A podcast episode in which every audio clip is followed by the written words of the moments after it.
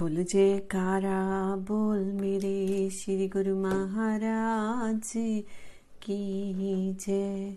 श्री श्री एक सौ आठ, श्री तृतीय पाशाह जी, श्री गुरु महाराज जी का जीवन। श्री आनंदपुर की भूमि ने आपके आगमन के लिए करुण पुकार की। श्री सतगुरुदेव महाराज जी उस करुण पुकार को सुनकर इस भूमि को कृपा दृष्टि से सिंचित करने के लिए आए। श्री चकोड़ी संत आश्रम में रूहानी अभिषेक के लगभग तीन वर्ष पश्चात एकाएक आपकी मौज श्री आनंदपुर में स्थायी निवास करने की उठी इधर श्री आनंदपुर की प्रेम की प्यास बढ़ रही थी, उधर सिंध अपने प्रेम पाश में सतगुरुदेव महाराज जी को जकड़े हुए था। सन उन्नीस सौ उनतालीस में आपने दीपावली का पर्व सिंध में मनाया। ये सिंध में आपकी अंतिम दीपावली थी। आपने श्री आनंदपुर में कृपा पत्र भेजा कि हम दीपावली के पश्चात श्री आनंदपुर आएँगे। श्री आनंदपुर निवासी गुरमुख जन श्री आनंदपुर का कण कण प्रसन्नता में झूम उठा। जब और जिस समय संत महापुरुष जहाँ भी चरण रखे, वह समय पर्व से भी बढ़कर होता है। संत दीपावली नित्य करे, सत्य लोक के माही और मते है काल के एवे धूल उड़ाही। इसे श्री आनंदपुर में श्री सतगुरुदेव महाराज जी दूसरी पाशे जी के सुनहरे वचन संजोए हुए थे। उन वचनों को साकार रूप देने के लिए श्री सतगुरुदेव महाराज जी तीसरी पाशे जी प्रेम, त्याग, सेवा का पाठ पढ़ाने के लिए नवंबर उन्नीस सौ उनतालीस में श्री आनंदपुर पधारे। आपके आगमन से प्रेमियों के हृदय प्रफुल्लित हो उठे वृक्ष चटना, चट्टाने ने भी अभिनंदन के गीत गाए। युगों से सुनसान घने जंगल में प्रेम प्यासी धरती की सोई हुई किस्मत जाग उठी। 1940 में श्री गुरु महाराज जी का प्रथम पर्व यहाँ मनाया गया। सीमा प्रांत, पंजाब, सिंध, उत्तर प्रदेश आदि स्थानों से संगते आई। आपने त्योहार के शुभ दिन ये अमृत वचन फरमाए। बहुत जन्म बिछुरे थे माधो इन जन्म तुम्हारे लेखे। तुम्हारे अनेकों जन्म संसार में काल माया की भेंट हुए हैं। जहाँ इतने जन्म व्यर्थ गवा दिए, वहाँ ये एक जन्म संत महापुरुषों की सेवा एवं संगति में लगाकर देखो तो सही। यदि माया में शांति होती तो संत महापुरुष आपको कुछ न कहते। यदि थोड़ा बहुत नुकसान होता तो भी न कहते। लेकिन ये जन्म जन्मांतरों का धोखा है। करोड़ों जन्मों के पुण्य से इस मनुष्य जन्म का संयोग मिला है। हम आपको धन, माया, माल, परिवार से अलग नहीं करते, किंतु इनके मोह से छुड़ाते हैं, क्योंकि ये सब संबंध दुखदाई हैं। हम इसके बदले में आपकी भक्ति देना चाहते हैं, जो शांति तथा आनंद का भंडार है, जिन्होंने माया का सब भार सदगुरु की अर्पित किया है। सदगुरु उनके जिम्मेवार बनते हैं। किसी भी प्राणी से जिसके पास माया अधिक हो, पूछ लीजिए कि क्या वह सुखी है? माया से ना किसी को सुख मिला है, ना मिलेगा। अब आप लोग माया चाहते हैं या भक्ति? सत्य भक्ति की मांग प्रकट की। आपने फरमाया कि जो भक्ति चाहता है, उसे सत्पुरुषों के आदेश अनुसार चलना होगा। यदि आप सभी भक्ति के ग्राहक हैं तो ऐसी सच्ची भावना पर सत्पुरुषों को प्रसन्नता है। गुरुमुखों को मन माया के धोखे में नहीं आना चाहिए। मोह माया कुटुंब परिवार की संगति में वही मिलेगा जो उनके पास है। उनके पास सिवाय दुख, शांति और कुछ नहीं मिलेगा संत महापुरुषों का काम। तो आपको माया से छुड़ाना और भक्ति देना है, ये कोई छुपी हुई बात नहीं कि सदगुरु माया के बंधनों से छुड़वाकर भक्ति देते हैं।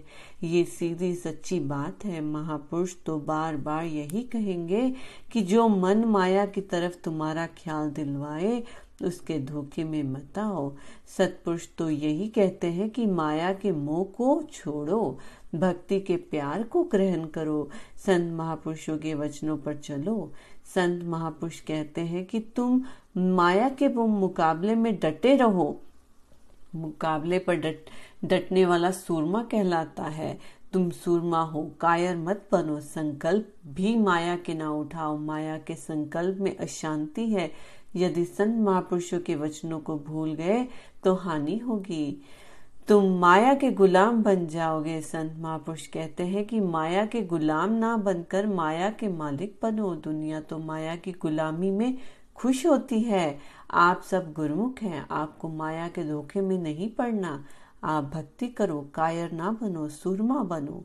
संत महापुरुषों की आज्ञा मानो। श्री सतगुरुदेव महाराज जी की प्रसन्नता प्राप्त कर उन्हीं का रूप बन जाओ।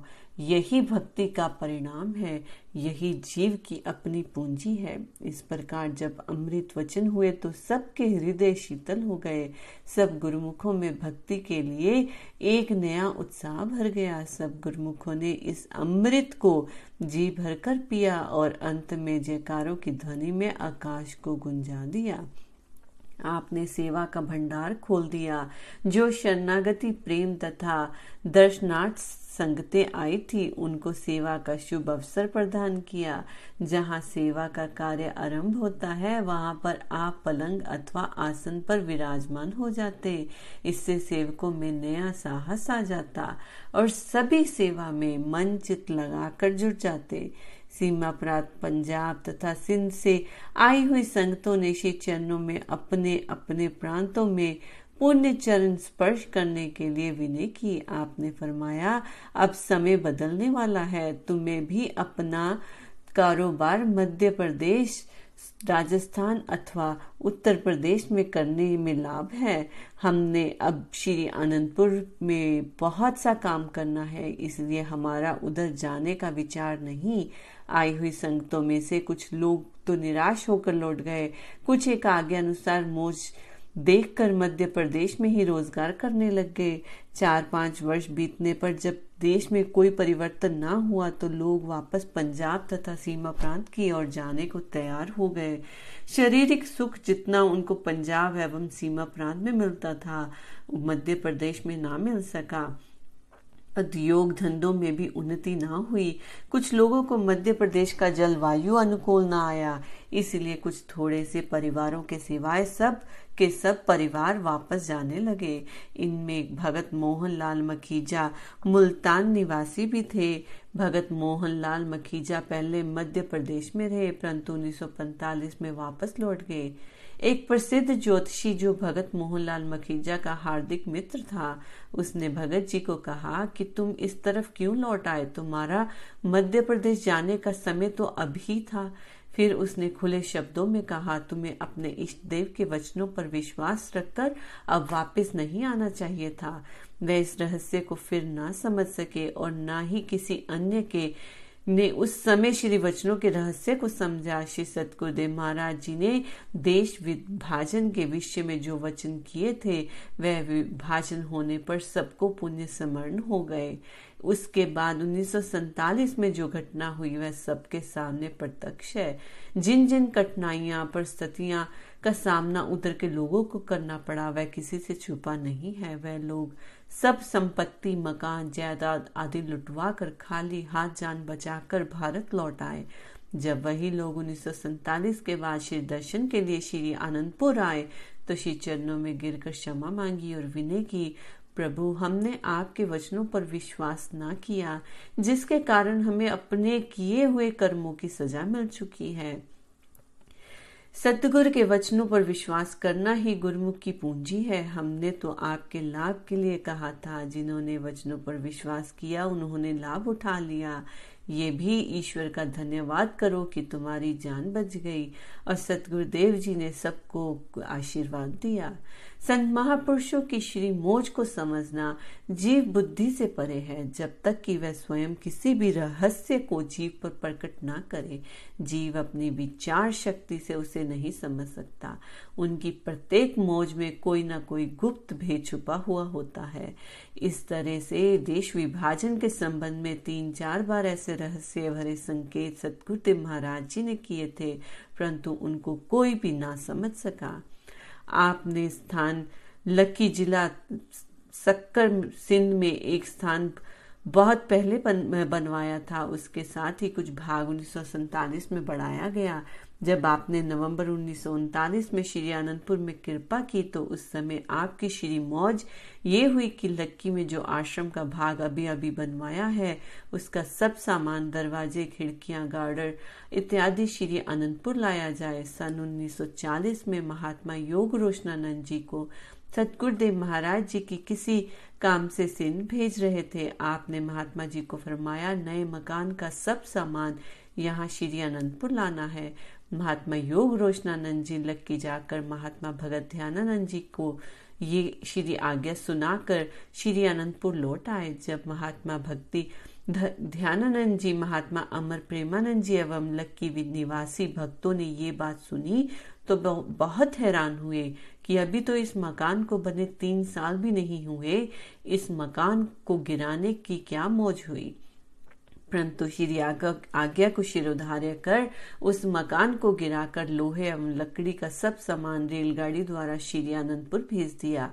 श्री सतगुरुदेव महाराज जी इस गुप्त भेद को जानते थे कि कौन सा कार्य किस समय से संबंध रखता है। एक दो सेवकों ने इस मकान के विषय में श्री चरणों में विनय करके पूछा, परंतु श्री सतगुरुदेव महाराज जी ने कोई भी उत्तर ना दिया। वह रहस्य, देश, विभाजन के बाद सबको पता चला। इस सामान के यहाँ मंगवाने की क्या श्री मौज थी? श्री सतगुरुदेव महाराज जी का ये अभिप्राय था कि जो कुछ भी परमारथ हेतु लग जाए, वही अच्छा। परंतु उस समय 1940 में सब हैरान थे। सत्य है कि जीव अपनी बुद्धि से उनके किसी भी रहस्य को नहीं समझ सकता। बोलो, जयकारा। बोल मेरे श्री गुरु महाराज की जय।